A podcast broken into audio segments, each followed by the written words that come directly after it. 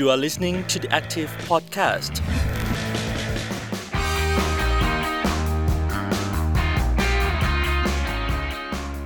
สวัสดีค่ะ ขอต้อนรับคุณผู้ฟังทุกท่านเข้าสู่ ซีรีส์แท็กกุกไลฟ์อะไรอะไรก็เกาหลีกับ The Active Podcast ประจำสัปดาห์นี้นะคะ คุณผู้ฟังยังอยู่กับบ๊อบบี้พัทวีศรีหาไรอีกเช่นเคยค่ะ คุณผู้ฟังคะ ทุกๆ สัปดาห์ที่ 2 ของเดือนนะคะ ซีรีส์แท็กกุกไลท์เนี่ยจะมีเรื่องราวมากมายนะคะ มาชวนคุณผู้ฟังพูดคุยกันค่ะ เนื่องจากวันที่ 5 มิถุนาของทุกปีเนี่ยถือว่าเป็นวันสำคัญอย่างหนึ่งนะคะก็คือวันสิ่งแวดล้อมค่ะ คุณผู้ฟังเพราะว่า เรานี่นะคะจะได้ตระหนักถึงความสำคัญของธรรมชาติและสิ่งแวดล้อมค่ะ ซึ่งปัญหาสิ่งแวดล้อมไม่ว่าจะเป็นภาวะโรคร้อน สภาพภูมิอากาศเปลี่ยนแปลง หรือที่เราเรียกกันว่า climate change นะคะ ก็ส่งผลกระทบต่อมนุษย์เป็นอย่างมากค่ะ คุณผู้ฟัง ซึ่ง climate change นะคะ เป็นสิ่งที่ทำให้ทั่วโลกให้ความสนใจให้ความสำคัญเขาว่าสาเหตุนะคะหลักๆเนี่ยก็มาจากการที่ เผาเชื้อเพลิงฟอสซิล ซึ่งก่อให้เกิดก๊าซเรือนกระจกนั่นเองค่ะ ซึ่งปัจจุบันนะคะประมาณ 72%ของการปล่อยก๊าซคาร์บอนไดออกไซด์เนี่ย เกิดจากเครื่องยนต์สันดาปภายในอะและถ้าอย่างนั้น รถยนต์ไฟฟ้าจะเป็นทางออกที่ดีที่เป็นมิตรกับสิ่งแวดล้อมหรือเปล่านะคะ เรื่องนี้นะคะสอดคล้องกับสหภาพยุโรปหรือว่า EU ค่ะ เขาได้ลงมติบังคับให้รถยนต์ใหม่ทุกคันที่จะออกสู่ตลาดตั้งแต่ปี 2035 ค่ะ จะต้องไม่ปล่อยก๊าซคาร์บอนไดออกไซด์เข้าสู่ชั้นบรรยากาศโลก และตั้งแต่ปี 30 ค่ะ รถยนต์ทุกคันที่จะจำหน่ายนะคะ จะต้องปล่อยก๊าซคาร์บอนไดออกไซด์น้อยลงถึง 55%ค่ะ และประเทศเกาหลีใต้ค่ะ ก็เป็นอีกหนึ่งประเทศนะคะ ที่มีการเติบโตทางด้านอุตสาหกรรม ยานยนต์ไฟฟ้าค่ะ อีกทั้งเกาหลีใต้นะคะ มีนโยบายสนับสนุนการใช้รถยนต์ไฟฟ้า รวมถึงแหล่งท่องเที่ยวอย่างเกาะเจจูนะคะ ที่ประกาศเป็นเกาะคาร์บอนฟรีเพื่อผลักดันแล้วก็ส่งเสริม ตัวอย่างสำหรับการใช้ยานยนต์ไฟฟ้าค่ะ ซึ่งวันนี้นะคะบ๊อบจะชวนคุณผู้ฟังนะคะ มาพูดคุยเกี่ยวกับเรื่องนี้กันค่ะบ๊อบเชิญ รองศาสตราจารย์ ดร ยศพงศ์ละออนวลท่านเป็นนายกสมาคมกิตติมศักดิ์สมาคมยานยนต์ไฟฟ้าไทย สวัสดีค่ะ สวัสดีครับ คุณบ๊อบบี้ได้ยินเสียงผมชัดเจนไหมครับ ชัดเจนค่ะอาจารย์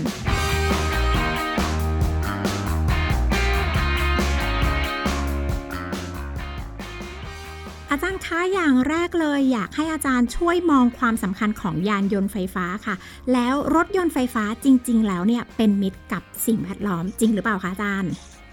ก็คืออันแรกสุดเนี่ยตัวถ้าเราพูดถึงตัวรถยนต์ไฟฟ้าที่เป็น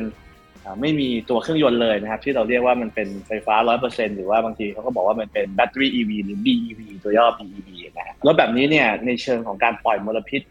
จากท่อไอเสียตรงนั้นเนี่ยตรงจุดนั้นเนี่ยก็จะไม่มีเลยนะครับก็จะเรียกว่าเป็น zero emission แล้วก็ขณะเดียวกันเนี่ยประสิทธิภาพเมื่อเราใช้ที่เป็นไฟฟ้าแล้วเนี่ยตัวมอเตอร์ก็จะทำให้เรื่องของการประหยัดพลังงานหรือการใช้พลังงานเนี่ยก็น้อยลงนะครับก็จะไปช่วยเรื่องของเมื่อกี้เราพูดถึงเรื่องของ carbon neutrality ก็คือการลดการปลดปล่อยตัว CO2 โดยภาพรวมลงไปด้วยนะครับอีกประเด็นหนึ่งที่อาจจะอาจจะเป็นสโคปที่กว้างขึ้นในมุมในระดับบางประเทศนะอย่างประเทศไทยหรือเกาหลีก็คิดคล้ายๆกันก็คือเป็นโอกาสของอุตสาหกรรมใหม่ ในการต่อยอดจากอุตสาหกรรมยานยนต์เดิมนะครับ มามองถึงเรื่องของอความรักสิ่งแวดล้อมก็จะมีคนมันไม่ปล่อยมลพิษก็จริง แต่ว่าที่มาของไฟฟ้าเนี่ย ก็เป็นประเด็นเนาะว่าไฟฟ้าเนี่ยมาจากไหน มักจะถูกถกเถียงกันว่ารถยนต์ไฟฟ้าเนี่ยมันสะอาดจริงหรือเปล่าอย่างเงี้ยนะครับ ก็ก็ต้องเรียนว่าอ่ามันก็เป็นประเด็นจริงๆนะครับก็คือหมายความว่าถ้าไฟฟ้าเนี่ยนะครับ มันมาเนี่ยมาจากพวกโรงไฟฟ้าถ่านหินหรืออะไรก็ตามเนี่ย มันก็จะมีปัญหาว่ามันเป็นการปลดปล่อยตัว CO2 ที่สูงกว่าโดยภาพรวมด้วยซ้ำนะครับงั้นไฟฟ้าที่ดีเนี่ยมันก็ควรจะมาจากพวกแหล่งที่มันเป็นพลังงานทดแทน พลังงานลมหรือแสงแดดอันนี้ก็เป็นเมื่อกี้ที่เกิดนำนะคือเจจูเองก็มีนโยบายที่จะใช้รถยนต์ไฟฟ้า100%แล้วก็ให้ใช้พลังงานที่เป็นไฟฟ้าเนี่ยมาจากพลังงานที่เป็น renewable ด้วย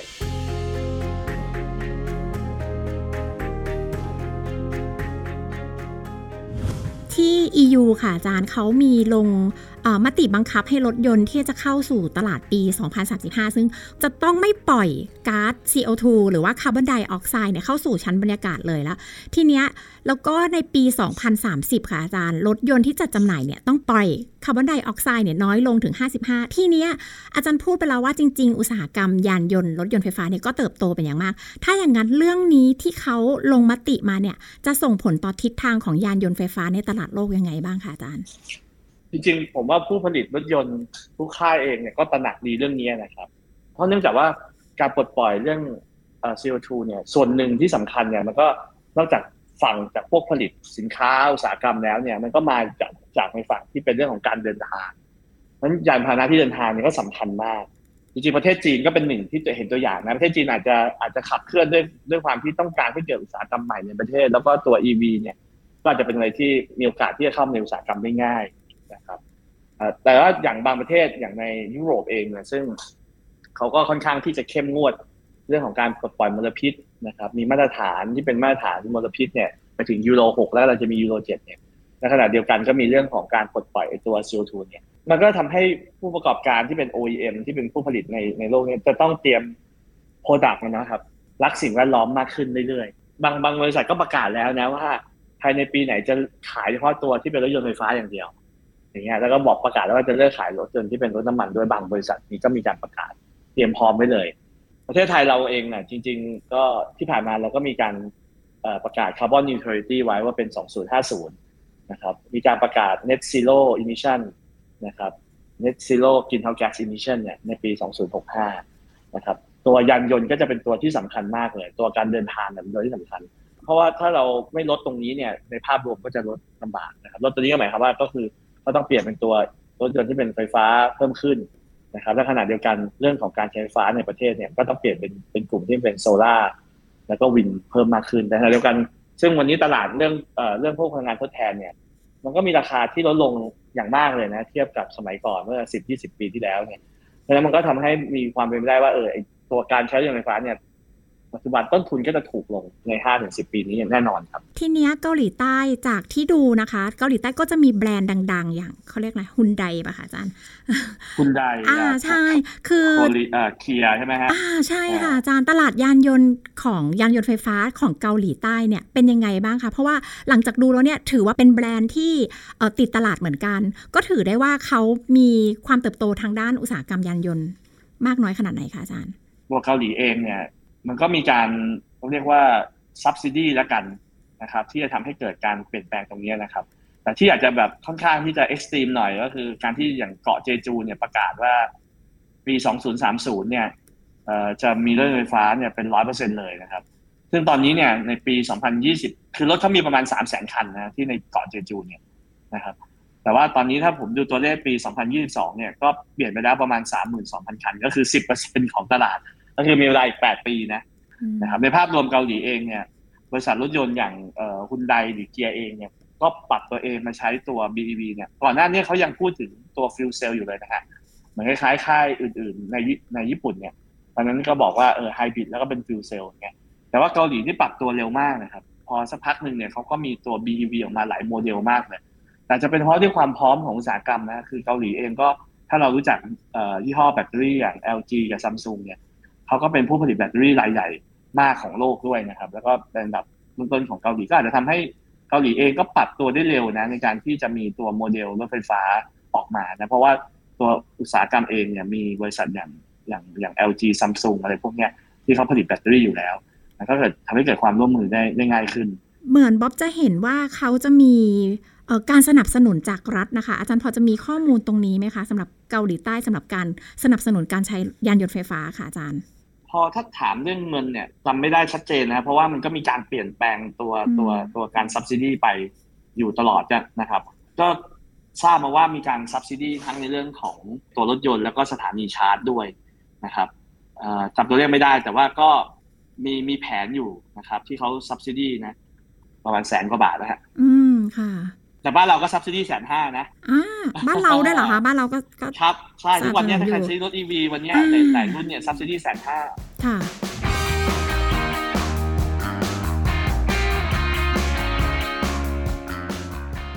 ทที่อย่างเกาหลีใต้ที่อาจารย์บอกว่าเขาสนับสนุนเรื่องเงิน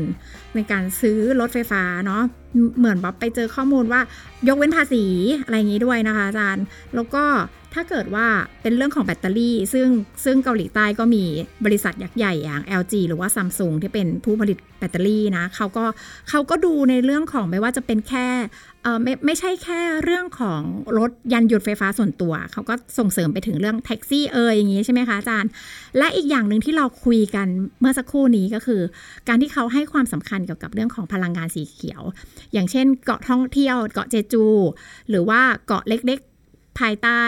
เกาะเจจู หรือเกาะอูโดเนี่ยนะคะ ที่บอกว่าเขาจะประกาศให้เป็นเกาะคาร์บอนฟรีแล้วก็สนับสนุนเรื่องของยานยนต์ไฟฟ้า ตรงนี้อาจารย์มีข้อมูลบ้างไหมคะคือคือการซับซิดีในเกาหลีเนี่ยเอ่อมันจะมีระดับที่เป็นรัฐบาลกลางด้วย แล้วก็น่าจะมีในระดับเมืองด้วยนะครับแต่แต่ทีนี้เนี่ยถ้าเรามาดูในเกาะอย่างเจจู หรือว่าอูโดนะนะครับ คือมันเนื่องจากว่าความเป็นเกาะเนี่ย ผมว่ามันก็เหมาะกับตัวรถยนต์ไฟฟ้ามาก ๆเลยนะครับ เพราะว่าเอ่อมันระยะทางวิ่งเนี่ยของทั้งเกาะเนี่ย ก็น่าจะทำให้เรื่องของการชาร์จ เนี่ย ไม่น่าจะมีปัญหา เพราะว่าวิ่งภายในเกาะเองเนี่ยก็น่าจะเพียงพอด้วยซ้ำนะครับ แล้วก็อย่างเจจูเองเนี่ยก็มี subsidy นะครับ ให้เพิ่มจากตัวรัฐบาลกลางมาอีกนะเพื่อให้คนในเจจูเนี่ย เขาอยากที่จะซื้อรถนะครับ ตัว EV มากขึ้นนะครับอันนี้มันก็เป็นเหมือนแรงจูงใจเนาะคือคือเราก็นึกถึงตัวเองเนาะถ้าเราจะเปลี่ยนรถเนี่ยเออถ้าเราซื้อรถ EV แล้วก็หนึ่งคือว่าเออคนใช้เนี่ยรู้สึกว่าเออมันก็สะดวกไม่จะมีปัญหาเรื่องสถานีชาร์จ เราสามารถชาร์จได้ง่าย แล้วก็ราคาก็ไม่ได้แตกต่างกับรถน้ำมันเลยใช่ไหมผมว่าคนก็คนก็อาจจะอยากจะเปลี่ยน ประเด็นเดียวที่เขาอาจจะกังวลก็คือเรื่องแบตเตอรี่อะไรเงี้ยแต่ว่าด้วยความที่เขาเป็นประเทศผู้ผลิตแบตเตอรี่ ผมคิดว่าเขาก็อาจจะไม่ได้เขาอาจจะคิดว่าเออยังไงซะอุตสาหกรรมก็ต้อง support อะไรอย่างเงี้ยนะครับ ก็อาจจะทำให้เขาเปลี่ยนได้ง่ายขึ้นด้วยอะไรอย่างเงี้ยนะครับ ทีเนี้ยถ้าเกิดว่าเรากลับมามองที่ประเทศเราบ้างค่ะอาจารย์ จริง ๆ ในเรื่องของความเป็นเกาะหรือเรื่องของความสถานที่ท่องเที่ยวที่ไทยก็ไม่แพ้ที่ไหนใช่ไหมคะอาจารย์ ถ้าอย่างนั้นถ้าเกิดว่ามีความเป็นไปได้ไหมคะ ที่เราจะเป็นเกาะ carbon free หรือสถานที่ท่องเที่ยวที่จะนำเรื่องของยานยนต์ไฟฟ้าเนี่ยเข้ามาช่วยในเรื่องของการเป็นมิตรกับสิ่งแวดล้อมค่ะอาจารย์เออเมืองไทยเราเนี่ยแหมมันก็มีเกาะให้เลือกนะเกาะอย่างเช่น เกาะอะไรภูเก็ตเกาะสมุยอะไรอย่างนี้ดีไหม เออผมถามผมมันก็เป็นไปได้นะครับเอ่ออย่างเกาะอย่างสมุยเนี่ยซึ่งมันก็เกาะภูเก็ตมันยังมีแบบเหมือนมีทางเชื่อมมีสะพานเชื่อมเนาะแต่เกาะที่แบบว่าค่อนข้างที่จะออกมาเลยเนี่ย ก็คือน่าจะเป็นเกาะสมุย จริงๆถ้าถามถ้าถามผมนะผมก็เชียร์อย่างเกาะสมุยเนี่ย ให้เป็นคล้ายๆเกาะเจจู ถ้าสามารถบริหารจัดการเรื่องของระบบไฟฟ้าได้นะครับ คือสามารถที่จะมีเรื่องของตัวโซล่าแล้วก็วินได้ด้วยตัวเองด้วย แต่ทุกวันนี้เข้าใจว่าบางส่วนไฟฟ้าก็เริ่มจะพึ่งพาจากตัวเกาะตัวหลักด้วย ถ้าสมมุติว่าเราสามารถที่จะทำให้ก็คงต้องมีคน study นะพอดีผมอาจจะยังไม่ได้ไม่ได้ดู study โดยทั่วไปแต่ก็จริงๆก็อยากจะส่งเสริมให้เกิด มองว่าถ้าทั้งเกาะเลยเนี่ยมองว่าหาวิธีว่าจะทำไงให้สามารถมีพลังงานทดแทนเนี่ยเป็นร้อยเปอร์เซ็นต์ได้ด้วยนะครับลดการพึ่งพาพึ่งพิงจากพวก fossil fuel เนี่ยนะครับแล้วก็แน่นอนแหละอาจจะต้องมี ต่อระบบไปกับตัวแผ่นดินด้วยนะเผื่อมีปัญหาอะไรขึ้นมาก็ยังสามารถที่จะยังอยู่ได้อยู่ อย่างที่เรียนว่าคือมันก็จะมีส่วนของรัฐบาลกลางของของบ้านเราก็จะมีรัฐบาล มีนโยบายเรื่อง subsidy อยู่ก็คือให้ถึงแสนห้าแต่ว่าในในแง่ของท้องถิ่นเองเนี่ย ก็ยังอาจจะยังไม่ได้มีการรณรงค์ที่ชัดเจนมากนักอะไรอย่างเงี้ยนะครับเพราะฉะนั้นอาจจะต้องมีการทำงานร่วมมือกันระหว่างตรงส่วนกลางกับในท้องถิ่นเนี่ยว่าเออเราจะส่งเสริมรณรงค์เฉพาะเจาะจง อย่างเกาะอย่างที่เป็นเกาะท่องเที่ยวได้ไหมนะครับเพื่อให้ส่งเสริมให้เกิดแน่นอนแหละคือคนภายในเกาะเนี่ยก็สามารถที่จะใช้ตัวแรงไฟฟ้าได้ได้สะดวก แล้วก็ขณะเดียวกันน,นักท่องเที่ยวที่มาสามารถที่จะมามีการท่องเที่ยวมีเชิงอนุรักษ์ได้ด้วยยังก็จะเป็นประโยชน์ทั้งทุกฝ่ายด้วย แล้วก็อาจจะเป็นการดึงดูดด้วยซ้ำนะคนที่มาเที่ยวเนี่ยก็จะรู้สึกดีด้วยว่าโอ้มาท่องเที่ยวแล้วเนี่ยเราก็มาช่วยรักไม่ไม่ทำลายสิ่งแวดล้อมนะเพราะว่าการเดินทางก็ใช้รถไฟฟ้า อย่างเงี้ยนะครับ ไฟฟ้าที่ใช้ในเกาะเนี่ยถ้ามันเป็นพลังงานทดแทนได้นะครับก็ยิ่งดีใหญ่เลยนั้นทุกคนก็จะรู้สึกดีไปทั้งหมดเลย อันนี้มันก็น่าจะมีการนำร่องให้มันชัดเจนได้ถ้ามันเกิดอันนี้ขึ้น ผมว่าก็จะดีมากเลยนะครับ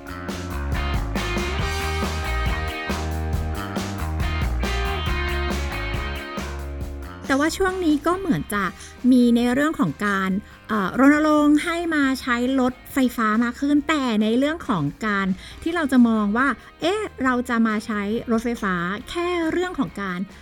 รักสิ่งแวดล้อมลดโลกร้อนมันอาจจะไม่พอค่ะอาจารย์จริง ๆ เราต้องมีอะไรเพิ่มเติมไหมคะสำหรับการดึงดูดใจให้คนหันมาใช้ยานยนต์ไฟฟ้ามากขึ้นค่ะอาจารย์ คนส่วนใหญ่ที่ซื้อรถไฟฟ้าเนี่ย ส่วนใหญ่เนี่ยไม่ได้ซื้อเพราะรักสิ่งแวดล้อมส่วนใหญ่ซื้อเพราะมันในระยะยาวเนี่ย ในในมุมมองของการประหยัดค่าพลังงานมากกว่าด้วยซ้ำนะอันนี้เป็นมีถ้าไปเซอร์เวยมาทุกคนก็จะพูดแบบเดียวกันว่าอ๋อโอเครถยนต์มันก็วิ่งจากจุดหนึ่ง A ไป B เนี่ยถ้าตามใดก็ตามที่เขาวิ่งไปแล้วเนี่ยนะครับเขาสามารถประหยัดค่าน้ำมันค่าไฟฟ้าค่าน้ำมันได้ใช้ไฟฟ้าแล้วมันถูกฝังเขาก็ทำเพราะฉะนั้นไอ้จริง ๆ วันนี้มันมีแรงจูงใจเรื่องของอันนึงคือไอ้ต้นทุนค่าพลังงานเนี่ยมันถูกกว่ารถน้ำมันนะนะครับ มันต้นทุนเนี่ยมันอยู่ที่ประมาณไม่ถึงห้าสิบสตางค์นะต่อกิโลเมตร ถ้าชาร์จไฟที่บ้านนะครับนะแต่ถ้าเราไปชาร์จที่สถานีสาธารณะเนี่ยก็อาจจะอยู่ไปเอ่อหนึ่งบาทถึงหนึ่งจุดถึงถึงเกือบสองบาทนะแต่ว่าก็อาจจะต่ำกว่าสองบาทดีนะแต่ถ้าเป็นรถน้ำมันเนี่ย เราจะโดนค่าเอ่อพลังงานเข้าไปเนี่ยสองอย่างน้อยสองจุดห้าบาท อาจจะถึงสี่บาท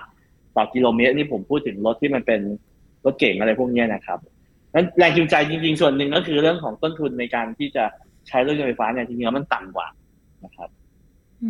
แต่ว่าช่วงนี้น้ำอ่าไฟไฟก็แพงนะคะอาจารย์ใช่ใช่แต่แต่ต่อให้แพงเนี่ย มันก็ไม่ได้แพงเท่า เอ่อโดยโดยแพงขึ้นมานิดนึงคือถามว่าสูงไหมสูง แต่ถ้ายังอ่าแต่ถ้าเราซึ่งตอนนี้หลายคนก็มีโซลูชันนะก็เริ่มติดตั้งโซลารูฟอะขึ้นที่บ้านด้วยบ้านผมมีนะผมก็ติดตั้งไว้อยู่ นะครับมีทั้งโซลารูแล้วก็มีแบตเตอรี่สำรองด้วย คือก็ก็ต้องบอกว่าตัวค่าไฟฟ้าต่อแพงขึ้นมาก็จริง แต่ก็ยังถูกกว่าตัวน้ำมันอยู่ดีครับ นอกเหนือจากเรื่องของการที่คนหันมาสนใจยานยนต์ไฟฟ้าในเรื่องของต้นทุนค่าพลังงานถูกกว่า ทีเนี้ยจริง ๆ ในเรื่องของการที่รัฐบาลหรือว่าแนวทางการสนับสนุนเนี่ย ควรที่จะมีอะไรเพิ่มเติมไหมคะ เพราะว่าจากการสอบถามสำหรับคนที่ใช้ยานยนต์ไฟฟ้าเนี่ยหลาย ๆ คนเนี่ยกังวลไม่ว่าจะเป็นในเรื่องของออการดูแลรักษาเอ่ยสถานีชาร์จไฟเอ่ยนโยบายรองรับหรืออะไรประมาณพวกนี้ค่ะอาจารย์ เราจำเป็นจะต้องมีการสนับสนุนยังไงบ้างคะอาจารย์คะจริงๆก็ต้องบอกว่ารัฐบาลก็มีมีในมุมของการที่จะส่งเสริมให้เกิดการผลิตในประเทศถึงมีการใส่ซับซิดีลงไปละทีนี้ในมุมผมอยากจะพูดในมุมเอกชนละกันเนาะ คือก็ต้องเรียนอย่างนี้ว่าธุรกิจเนี้ยมันเป็นธุรกิจใหม่ แล้วก็ผู้ประกอบการส่วนใหญ่นะ ในปัจจุบันเนี่ยเขาเป็นผู้ประกอบการใหม่ที่เข้ามาในตลาดบ้านในตลาดนะครับเอ่อถามว่าคือคือทุกวันนี้ทุกคนก็พยายามที่จะปรับปรุงกระบวนการของตัวเองอะให้มันดีขึ้นอยู่แล้วนะครับ ไม่ว่าจะเป็นเรื่องของประเด็นที่เมื่อกี้พูดเรื่องว่ามีการพูดถึงเรื่องค่าประกันเนี่ย อาจจะมีการมันแพงขึ้นหรือเปล่าหรืออะไรเงี้ย จริงๆค่าประกันเนี่ยมันก็ขึ้นอยู่กับราคารถอยู่แล้วนะครับเขาก็มีสูตรในการคำนวณ แล้วก็ประเด็นมันอยู่ที่ว่าเวลาที่มันเกิดเหตุเนี่ยช่วงที่ผ่านมาเนี่ย อย่างเช่นเวลาเกิดเหตุปั๊บเนี่ยแล้วในเรื่องของการแก้ไขปัญหาเนี่ยหน้างานเนี่ย มันอาจจะเป็นเหมือนกับด้วยความที่บริษัทใหม่ หรือว่าคนที่ซ่อมรถที่เป็นดิวที่เป็นเรียกว่า dealer เนี่ยครับเขาใหม่เนี่ยเขาก็จะจะแบบประเมินการ cost ในการที่จะซ่อมเนี่ยแพงมากบางทีแบบแบตเตอรี่เนี่ยแค่คล้ายๆกับแค่มีปัญหานิดหน่อยก็แบบ บอกว่าต้องเสนอว่าต้องเปลี่ยนเลยอะไรเงี้ยแล้วพอเปลี่ยนเลยปุ๊บมันก็กลายเป็นว่า cost ของแบตเตอรี่เนี่ยเป็นกี่เปอร์เซ็นต์ของราคารถซึ่งตามกฎของประกันเนี่ยก็เกินทำให้เหมือนกับพูดง่ายคือเหมือนกับก็คือจ่ายเป็นเงินสดมาเลยของราคารถทั้งหมดก็คือไม่ซ่อมเลยอะไรเงี้ยคือหมายถึงว่าในในมุมเนี้ยมันเป็นเรื่องใหม่ก็อาจจะทำให้คนไม่ทันคิด แล้วก็แล้วก็แล้วก็คิดว่าเออมันจะทำเหมือนรถยนต์น้ำมันอะไรเงี้ยซึ่งให้ยิงคนที่ซื้อรถมาเนี่ยใช้ได้ไม่ถึงสองเดือนหรือสามเดือนแล้วไม่เกิดอุบัติเหตุแบบนี้ขึ้น นะครับ ซึ่งแล้วสุดท้ายก็ออกมาบอกว่าเออจริง ๆ แล้วก็ไม่จำเป็นจะต้องเปลี่ยนแบตทั้งลูกก็คือสามารถเปลี่ยนแค่บางส่วนได้อะไรอย่างเงี้ยแต่ว่ามันก็ข่าวก็อาจจะออกไปแล้วก็อาจจะทำให้รู้สึกเสียภาพลักษณ์หรือว่ากระทบต่อผู้ใช้คนอื่นๆไป ซึ่งเหล่านี้มันก็คงจะต้องพูดง่ายคือทั้งผู้ประกอบการและผู้ใช้เองก็คงจะต้องเรียนรู้ไปพร้อมกันผู้ประกอบการเองก็อาจจะต้องคิดให้เยอะขึ้นนิดนึงว่าเออถ้าเกิดในกรณีหลาย ๆ เหตุที่เกิดขึ้นเนี่ยเราจะมีวิธีการแก้ไขปัญหา หรือว่าเราจะป้องกันไม่ให้มันเกิดแบบนี้ได้ยังไง ตอนนี้นะครับก็เป็นเรื่องค่อนข้างใหม่ ก็สำหรับคนผู้ซื้อเนี่ย บางครั้งบางบางกลุ่มก็จะรับความเสี่ยงได้ บางกลุ่มก็จะรู้สึกว่ามันเป็นความไม่แน่นอนหรือว่ามีความเสี่ยงอยู่ก็จะทำให้ให้ให้รับความเสี่ยงตรงนี้ไม่ได้นะครับ ก็พยายามศึกษาเวลาจะซื้อเนี่ยก็อาจจะต้องหาข้อมูลให้เยอะนิดนึง แล้วก็พยายามคุยกับตรงนั้นให้ชัดเจนนิดนึงว่าเออเพื่อทำความเข้าใจกับมันอะไรอย่างเงี้ยส่วนเรื่องสถานีชาร์จเนี่ยถ้าตอนนี้ลองมาใช้รถปุ๊บจะรู้สึกว่าเราโหลดแอปพลิเคชันเนี่ยจะมีปัญหาว่า โหมันมีหลายแอปพลิเคชันมากเลย แต่สถานีชาร์จไม่น้อยนะ กดไปทุกที่มีหมดเลย ปัญหาเดียวที่ตอนนี้ที่เราเจอกันอยู่ก็คือว่ามันมีคือผู้ประกอบการเยอะเกิน พอเยอะปุ๊บมันเหมือนเข้าหลายแอป อันนี้จะหาอันนี้ไปอันนี้อะไรอย่างเงี้ยนะครับ ผมผมกลับมองว่าตอนนี้ไม่ใช่ไม่ค่อยเป็นปัญหาเท่าไหร่ ถ้าไปที่ถนนหลักๆ เมนหลัก ๆ เนี่ยโอ้โหทุก ๆ ผมว่าถนนเมนหลักในประเทศไทยห้าสิบหมายถึงว่าถนนแบบหลวงนะที่ไปต่างจังหวัดเนี่ยทุกๆห้าสิบกิโลเนี่ยถ้าจะมีสถานีชาร์จเลยในกรุงเทพเนี่ย ผมว่าทุกๆห้าถึงสิบกิโลเราจะเจอสถานีชาร์จเลยพีแต่ว่าบางทีเราไม่ทันสังเกตบางทีอยู่ในที่อาคารจอดรถมันอะไรอย่างเงี้ยครับมันอาจจะไม่เหมือนปั๊มน้ำมันที่แบบเห็นว่านี่คือปั๊มน้ำมันเลยสถานีชาร์จอาจจะอยู่ตามที่จอดรถนะครับ ก็ไม่แปลกใจที่คนส่วนใหญ่ที่ยังไม่ใช้รถแต่ยังไม่ค่อยเห็นนั่นเองครับ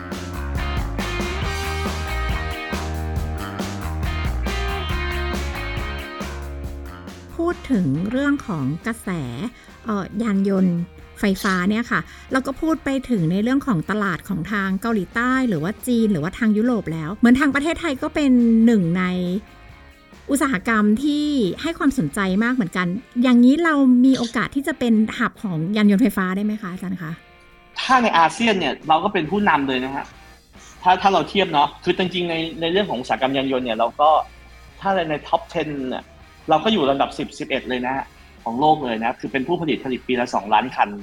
แต่หมายถึงว่าตัว capacity เรานะจริงๆได้มากกว่านั้นด้วยก็ผลิตเกือบถึง 2 ล้านคันที่ตัว EV เนี่ยก็จะเริ่มมาเป็นอุตสาหกรรมใหม่ในประเทศนะครับในในอาเซียนเองเนี่ยผมก็เพิ่งไปสัมมนามาที่บาหลีนะก็มีกลุ่มที่เป็นพวกเออเนี่ยเขาก็โหเขาก็บอกว่าชื่นชมมากเลยประเทศไทยเราเนี่ยตอนนี้ก็เป็นเหมือนกับเป็นฐานการผลิตที่สำคัญเลย แล้วก็ยังมีต่อยอดเรื่องการยนต์ไฟฟ้าได้ค่อนข้างดีมากนะครับแต่คนก็อิจฉาว่ารัฐบาลเอ่อที่ผ่านมาตอนเนี้ย มีนโยบายที่แบบเออทำให้แบบมีนักลงทุนแล้วก็มีคนสนใจค่อนข้างเยอะมากเลย ที่จะมาเออเปิดตลาดตัว EV ในประเทศไทยเราก็เออก็ต้องบอกว่า จริงๆ นโยบายต่างๆ แล้วก็รวมทั้งภาคเอกชนเนี่ยค่อนข้างเข้มแข็งไปพร้อม ๆ กันครับแม้กระทั่งผมว่าเชื่อว่านโยรัฐบาลใหม่ที่เข้ามาก็ก็คงจะดำเนินนโยบายที่จะส่งเสริมตรงนี้อยู่แล้วด้วยนะครับเพราะว่าเป็นเรื่องนวัตกรรมเรื่องเทคโนโลยีซึ่ง ก็เป็นเรื่องที่ดี ผมก็คิดว่ายิ่งจะต่อยอดไปได้มากขึ้นด้วยนะครับ อันนี้ผมก็มองถึงภาพภาพรวมว่ายังไงเมืองไทยน่าจะเป็นฐานการผลิตยานไฟฟ้าที่สำคัญอันหนึ่งในโลกขึ้นมาแน่นอนนะครับ อืมค่ะ งั้นสุดท้ายค่ะอาจารย์คะ เนื่องจากตอนนี้เรามีรัฐบาลใหม่ใช่ไหมคะอาจารย์ ถ้าเกิดว่ากำลังจะมีกำลังจะมีเนาะกำลังจะมี โอเคกำลังจะมีที่นี้ เรื่องข้อเสนอเชิงนโยบาย หรือว่าความท้าทายเกี่ยวกับเรื่องของอุตสาหกรรมยานยนต์ไฟฟ้า ไม่ว่าจะเป็นอาจจะเป็นเรื่องของการส่งเสริมก็ได้การซับซิดีหรือว่าการสนับสนุนการรวมไปถึงเรื่องของการแก้ปัญหามลพิษ หรือว่าสิ่งแวดล้อมด้วยการใช้ยานยนต์ไฟฟ้า อาจารย์มีข้อเสนอแนะไหมคะ หรือว่าอาจารย์มองตรงนี้ยังไงบ้างไหมคะถ้าใครที่เริ่มดูตรงนี้ในนโยบาย ตรงนี้ในอนาคตก็อาจจะต้องมาคุยกันนะ แต่ว่าอันหนึ่งที่อยากจะให้ส่งเสริมต่อนะครับ ไม่ว่าใครจะเป็นรัฐบาลหรือว่าก็ตามนะคือมันก็มีกลุ่มรถบางประเภทที่ที่มันยังไม่ได้รับการส่งเสริมนะ อย่างเช่นแล้วเราก็พยายามต่อสู้มาโดยตลอด ก็คือกลุ่มอย่างตุ๊กๆเนี่ยครับ เราก็อยากให้ตุ๊กๆเนี่ยมันประเทศไทยเราสัญลักษณ์คือตุ๊กๆเนาะเอ่อใครๆมาเมืองไทยก็ต้องนั่งตุ๊กๆ ถ้ามาเมืองไทยมากรุงเทพไม่ได้นั่งตุ๊กๆเนี่ยเหมือนมาไม่ถึงอะแต่ว่าตุ๊กๆบ้านเราก็ยังไม่ ยังเป็นไฟฟ้าบางส่วนนะมีมีบริษัทชื่อมูฟมีเขาก็พยายามทำเรื่องนี้อยู่นะครับ แต่ว่ามันก็ยังมีข้อกฎหมายที่จะต้องแก้อยู่นะครับ คือตุ๊กๆเนี่ยเป็นประเภทของรถที่ถูกจำกัดสิทธิ์อยู่นะครับ ไม่ให้จดทะเบียนเพิ่มไม่ให้อะไรอย่างเงี้ย คือผมคิดว่าอย่างเงี้ยปัญหาอย่างเงี้ยควรจะต้องดำเนินการนะครับ หรือแม้กระทั่งการช่วยปลดล็อกในบางบางเรื่องนะ เช่น คือจริง ๆ อย่างอย่างหรือว่าเป็นข้อเสนอที่อาจจะต้อง ไปคุยในภาพใหญ่เช่นอย่างเรื่องอนาคตเนี่ย เวลาที่การที่จะมีที่จอดรถหรือสร้างที่จอดรถขึ้นมาเนี่ยควรจะต้องมีอย่างน้อยเนี่ยจุดชาร์จที่เป็น EV ขึ้นมา หรือใครที่มีจุดชาร์จใครที่มีที่จอดรถเดิมเนี่ย อาคารต่างๆ ที่มีที่จอดรถเดิมอยู่เดิมเนี่ยเอ่อควรจะต้องมีกฎหมายมาว่า มันเป็นควรจะต้องเป็นกฎหมายนะว่า ควรจะต้องเอ่อสามารถที่จะมีการให้บริการที่เป็นตัวชาร์จได้ เพราะไม่งั้นเนี่ยอย่างพวกคอนโดเก่าๆนะเจ้าของคอนโดเนี่ย โหการที่จะติดตั้งพวกนี้ยากมากเลยนะครับ เพราะว่านิติบุคคลเนี่ยเขาก็อาจจะมองว่า เออมันเป็นการเขาเรียกว่าอะไรนะสิทธิ์ของที่จอดรถเดิมเนี่ยมันหายไป แล้วการที่มีผู้ใช้ EV เข้ามาเนี่ย มันเหมือนมันมันมันมันอาจจะทำให้ไปกันที่จอดรถเดิมอันนี้มันเป็นอะไรที่จะต้องดีเบตแล้วคุยกันอีกนิดนึงว่าเออแล้วควรจะบริหารจัดการยังไง แต่ถ้าไม่มีการเปลี่ยนแปลงตรงนี้เนี่ย กลุ่มที่เป็นกลุ่มที่เป็นอาคารคอนโดเดิมเนี่ยโอ้โหโอกาสจะติดตั้งนี่ยากมากเลย นะครับเพราะนั้นก็จะต้องไปใช้ตามพับบิกสถานีชาร์จด้านนอก ซึ่งก็จะมีต้นทุนค่าไฟที่สูงกว่าเยอะมากนะครับไล่ตรงพวกเหล่านี้มันควรจะต้องมีจะต้องน่าจะต้องส่งเสริมให้เกิดพวกนี้นะครับ ก็มีอีกหลาย ๆ เรื่องที่น่าจะต้องทำต่อครับ พวกรถที่เป็นสาธารณะต่าง ๆ เนี่ยที่เราเห็นตามท้องถนนเนี่ย มันควรจะต้องเปลี่ยนให้มันเป็นไฟฟ้าให้ได้หมดนะซึ่งตามด้วยเทคโนโลยีเนี่ยมันทำได้ได้อยู่แล้วนะครับ จะทำยังไงให้มันเร็วขึ้นกว่านี้นิดนึงนะเพราะปัญหาฝุ่น PM 2.5เนี่ยมันก็ไม่ได้มันไม่ได้บรรเทาลงเลยมันควรจะต้องหาวิธีการ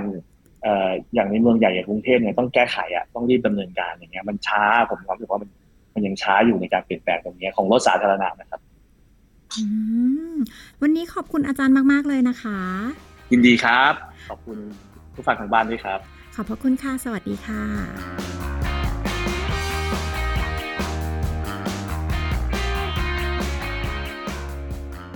ค่ะคุณผู้ฟังคะสุดท้ายแล้วจริง ๆ รถยนต์หรือยานยนต์ไฟฟ้า จะเป็นทางออกของปัญหาความยั่งยืน ในการขับเคลื่อนการเป็นมิตรต่อสิ่งแวดล้อมจริง ๆ หรือเปล่านะคะ ก็ขึ้นอยู่กับ ไม่ว่าจะเป็นในเรื่องของพลังงานที่ไม่ไปกระทบต่อสิ่งแวดล้อมรวมถึง นโยบายข้อเสนอที่จะช่วยสนับสนุน ให้ทุกคนหันมาใส่ใจกับสิ่งแวดล้อมนะคะ แล้ว เราทุกคนนะคะ แม้แต่เรื่องเล็กๆน้อยๆอาจจะปรับเปลี่ยนเพียงเล็กน้อย ไม่เพียงแค่ยานยนต์ไฟฟ้านะคะ การลดใช้พลาสติก หรือว่าการปิดไฟเพียงเล็กน้อยนะคะ เรื่องเล็กๆ เรื่องง่าย ๆ เราก็สามารถช่วยกัน รักโลก ดูแลสิ่งแวดล้อม ลดกระบวนการเกิดก๊าซเรือนกระจกได้นะคะ เพื่อที่จะช่วยดูแลสิ่งแวดล้อมไปพร้อมๆกันนะคะ สำหรับสัปดาห์นี้นะคะ ซีรีส์แท็กบุกไลฟ์อะไรอะไรก็เกาหลี ขอลาคุณผู้ฟังไปเพียงเท่านี้พบกันใหม่ในครั้งต่อไปสำหรับวันนี้ สวัสดีค่ะ You are listening to the Active Podcast